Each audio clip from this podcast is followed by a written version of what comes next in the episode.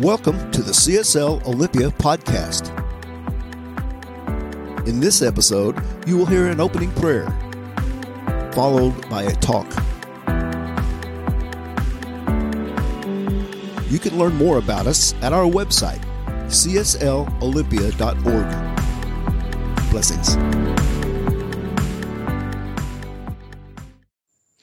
We'll say our affirmation I am the light, the light I am. I am the light, the light I am. I am the light, the light I am. And from that awareness of ourselves as light, from our awareness of that there is an infinite presence of light and of love and of life that is within us, that is all around us, that is the only thing going, the only game in town. That infinite presence, by whatever name we give it, is, just is. And because it is, and it is infinite, we are, we must be one of that. We must be within it as it is within us. And so we ourselves are the life and the light and the love and the wholeness. We are that which Spirit is, which this infinite presence is. And so today we come together just simply to remember that truth. We have so many distractions in the outer world that want to pull us away from that. And so it's important to gather and remember this truth. It's important to do it on our own, on our daily spiritual practice. And it's wonderful and sweet and powerful to remember it collectively as a community. And so we allow ourselves this morning to be fed by this time together, by the beautiful music from our wonderful musicians, by the words that come from Spirit through me, by the interactions that you have with others, that we have with other people here, and by the voice of our own soul within. And so I know that all this unfolds to simply light us up even more fully, to help us realize that the birth is happening within us. And in gratitude for knowing this as the truth, I release this word into what we call the law, the movement of spirit that moves from idea into form, into experience, into expression. That law is already moving it is moving us into greater awareness of who we truly are and how magnificent we truly are. And so it is. We'll have two minutes of silence, which will be followed by lovely sacred music from Brent and Amy. So take a breath and let your magnificence contemplate itself and the light within.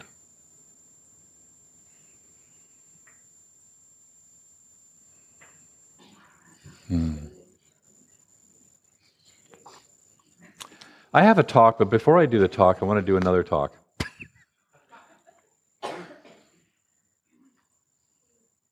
I want to talk about the dark side of Christmas. Uh oh. Last night, somebody um, asked me what I'm doing. Actually, several people asked me, What are you doing today for Christmas? And I went, Well, I'm working. I'm here, I'm doing this service, and then I have nothing else to do. And so last night I got home from the Christmas Eve service and fell into a little pity party for myself because my kids are down in Sacramento having Christmas with each other. And you know, I don't, I'm not, I don't have a partner or anything like that. And, and I woke up this morning still in that little pity party for myself and, and like, oh, I'm alone for Christmas. being a minister, I don't stay there, okay? I just, but I, but we all have that, yes? Sometimes even if we're together, we're like, well, yeah, but I'm just stuck with this person for Christmas, you know?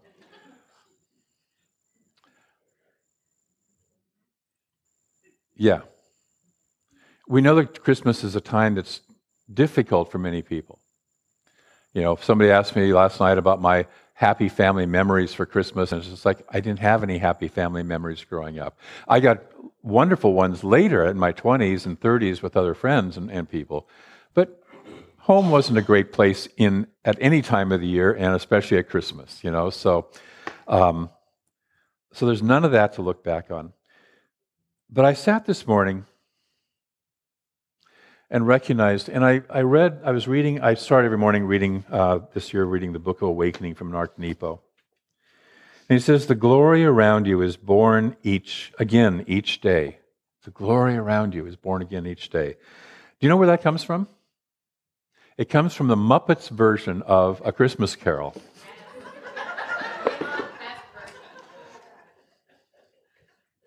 The Muppets are brilliant. And I realize that it is just another day. And thank God I have another day. There are people who don't. There was more that was going to come with this. and it's not at the moment. But something shifted. And it's the realization that a lot of what we think we should be doing for Christmas is what we call race consciousness, the, the mindset of the human race that has built and built and built over years, over centuries actually, of what Christmas should look like. And then we think we should live up to that image. And when we don't, we feel separate and alone.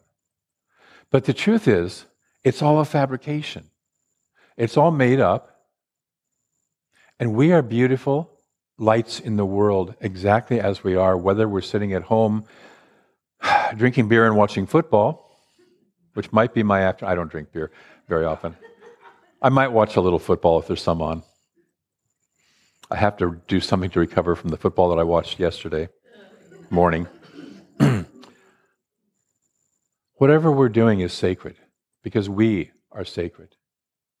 And so it doesn't have to conform to society's norm of what it should like, because frankly, most of society doesn't conform to the norm of what everybody says it should look like. The Norman Rockwell, you know, pictures of Christmas and, and all that. So I just want to invite you to, to know that, like me, you're okay exactly as you are. However, you're spending Christmas today is beautiful and perfect, and to make it sacred because you are sacred. That was my dark side of Christmas.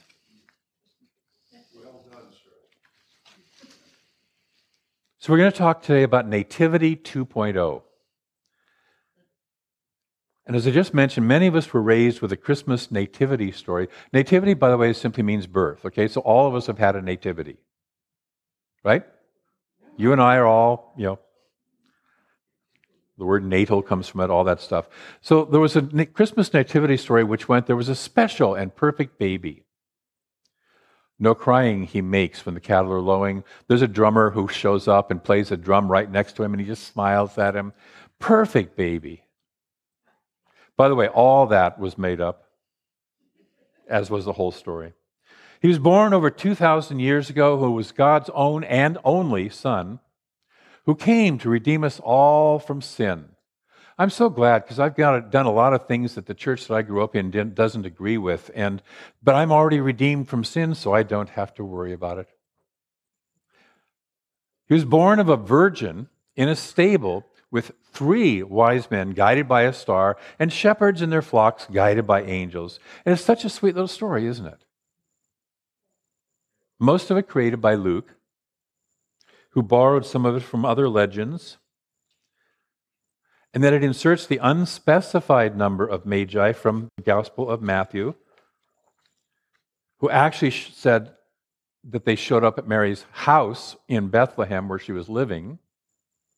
At least a year after birth. That was why, in that story, Herod wanted to kill all the babies under two years old, which, by the way, is a throwback to, to making Jesus look like the new Moses because it, it takes it, it comes back to the story of the Pharaoh wanting to kill all the Jewish babies under two years old.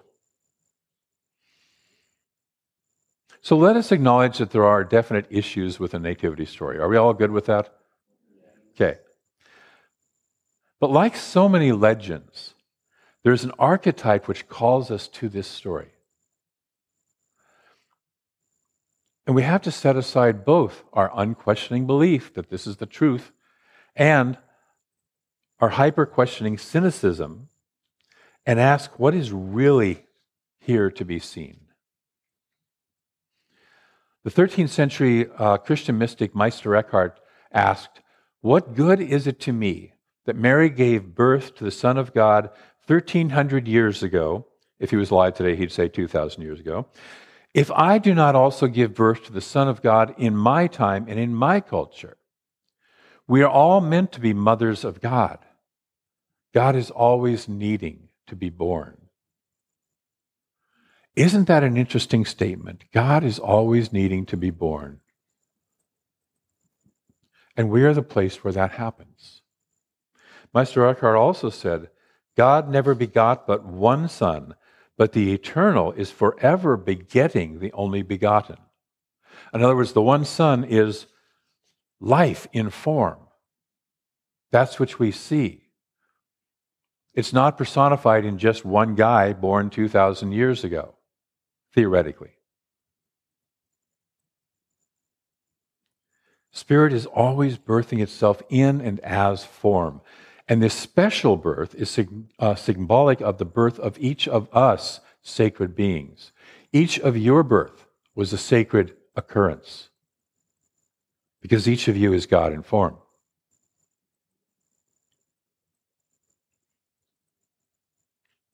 It's symbolic of the rebirth of the infinite light within us. I love the song that Brent chose for right before this. I am a light. You are a light. We are a light in the world, and we shine.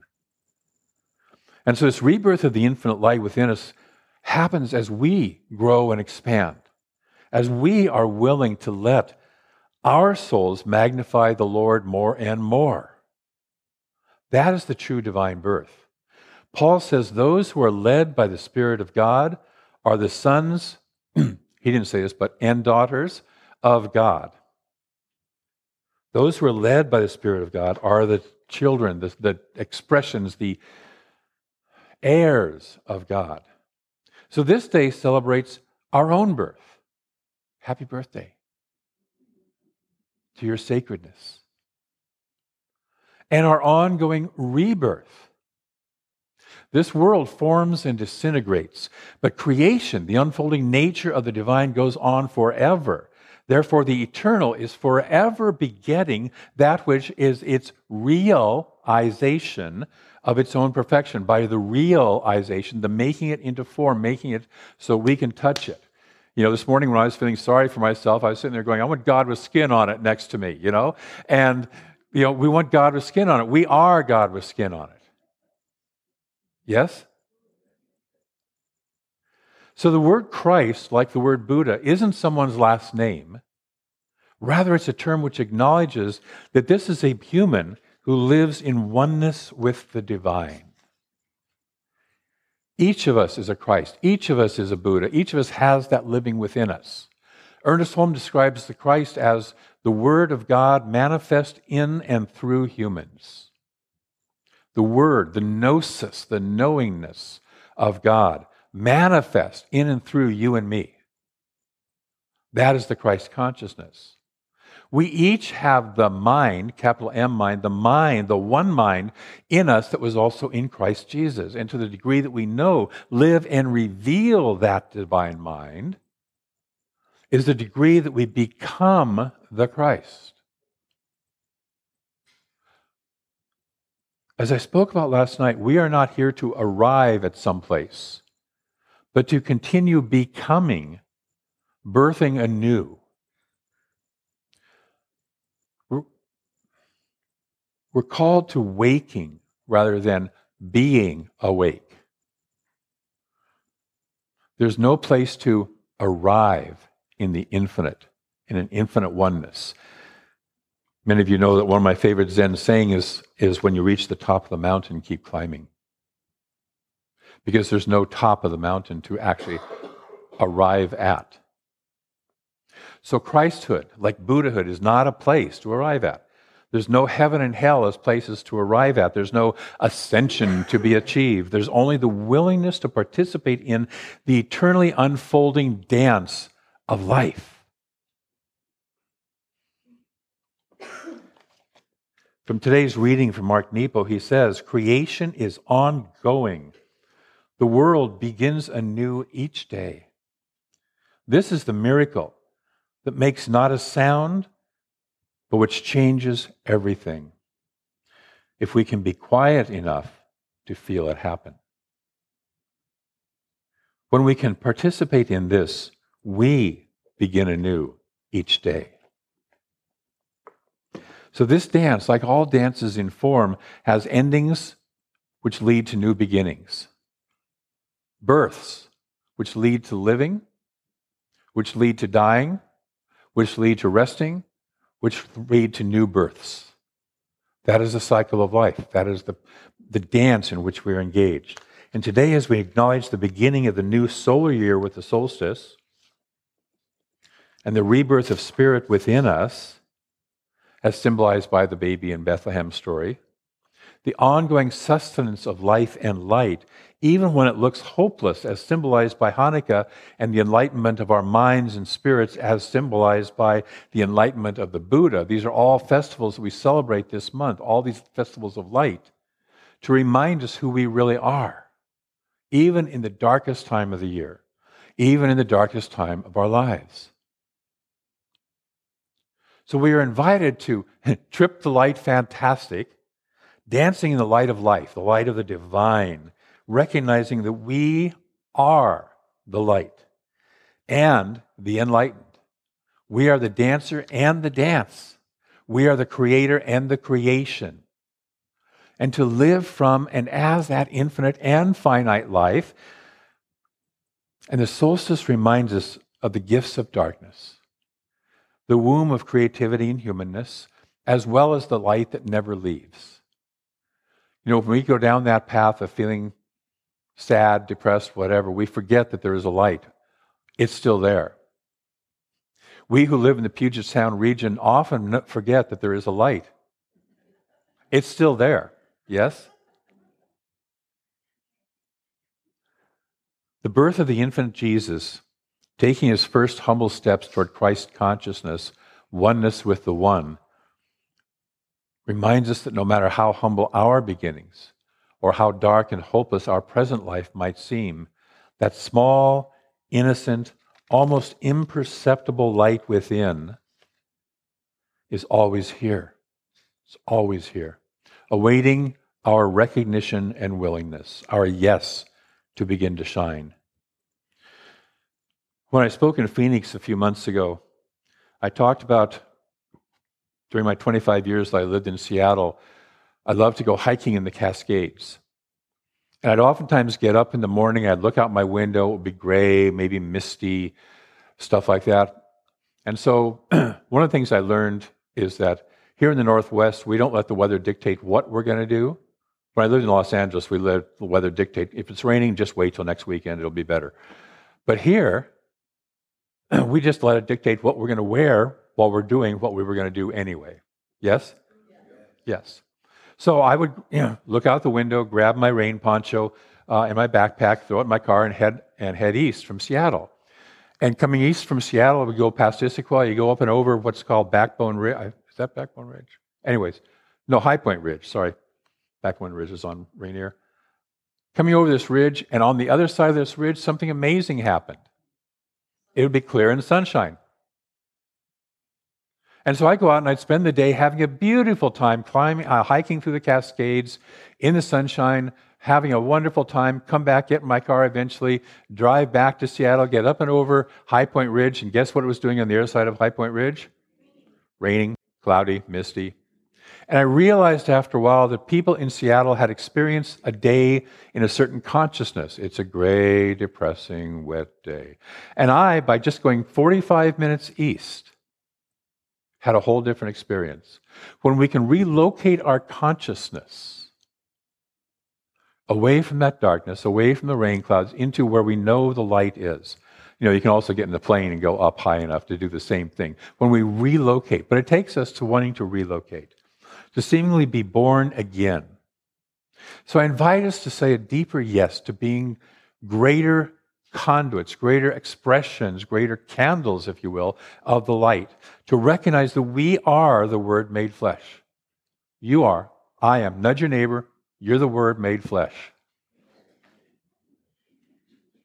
I invite you in this sacred time to say yes, to let your soul magnify the divine. I'm going to close with a quote from Ernest from The Science of Mind. It's a long quote. You can come up. It's okay. I'm just I'm just giving you a heads up. It's a long quote. It's Ernest. If we could stand aside and let this one perfect life flow through us, we could not help healing people. Take that in for a moment. This is the highest form of healing. We have gone through many abstract processes of reasoning and have found out what the law is and how it works. Now we can forget all about the law and know that there is nothing but the Word.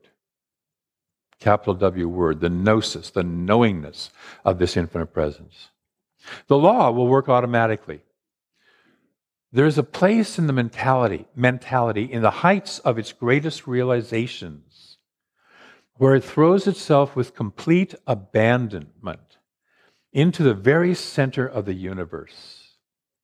It is here that the mentality performs seeming miracles because there is nothing to hinder the whole from coming through. I invite you this week, this month, this coming year to let that whole come through you, to trust it, throw yourself into the center of the universe and not try and manipulate it and make it happen. We have an affirmation.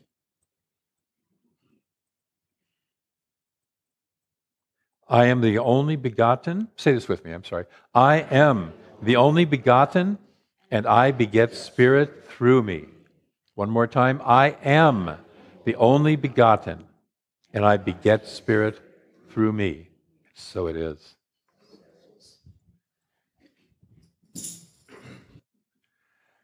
So let us take a breath, go within. There's one presence, one life, one light, and we are it. We are individualized expressions of it. Breathe that in for a moment. You're a flame of the divine and let yourself shine. And so I know that because each of us is that infinite presence, and that presence is all there is, that this light, this love, casts out the darkness, opens up the joy, the peace, the wholeness. That that is our experience of life. We go forward this week simply being the authentic selves, the authentic beings that we are. And so it is.